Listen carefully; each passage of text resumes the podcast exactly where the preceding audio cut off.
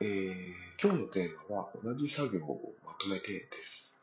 いかがお過ごしでしょうか？ガクです、えー、このチャンネルでは、えー、ビジネス系 YouTuber さんから学んだ内容を私が実践して良かったものをシェアするチャンネルとなっております。え、このチャンネルを聞いていただいた聞いていただいた方とですね、え、共に成長していくチャンネルです。え、ただまあ、よくやっておりますので、えー、この辺はご安心ください。それでは、早速本題に入ります。えー、今日のテーマは、同じ作業はまとめてです。えー、やっぱり、えー、同じ種類の作業やチェックはまとめた方が効率的かつ抜けや漏れが少なくなるという話です。えー、例を挙げますと、えー、リンゴを数える、えー、作業があって、それを、まあえー、箱に詰めるという作業があったとします。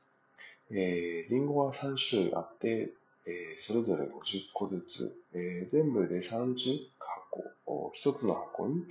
入れるとします。ちょっと複雑ですね。すみません。えー、この時ですね、1種類のリンゴを50箱入れた後に2種類目のリンゴに移るのではなくて、1種類目のリンゴを30箱すべての箱に50個入れた後に2種類目に移るという考え方です。つまりですね、えー、まあ今ですね、何種類目のリンゴかわからなくなるっていうことを目指しているんですね、この考え方は。えー、まあ、同じ種類のリンゴを一気に作業するので、今1種類目だっけな、2種類目だっけな、とかっていう考え考えることをなくして、えー、効率的に作業をやっていきましょうということですね。まあ、そうすることによって、その手戻りが少なくなるんですね。なので、えー、効率的になっていくというお話です。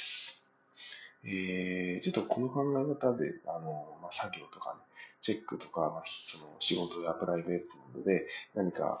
あやらなきゃいけないことがある場合、ちょっとぜひ実践して、実践してみてください。はい。それでは、えー、今回は、えー、以上になります。今後、今、はい。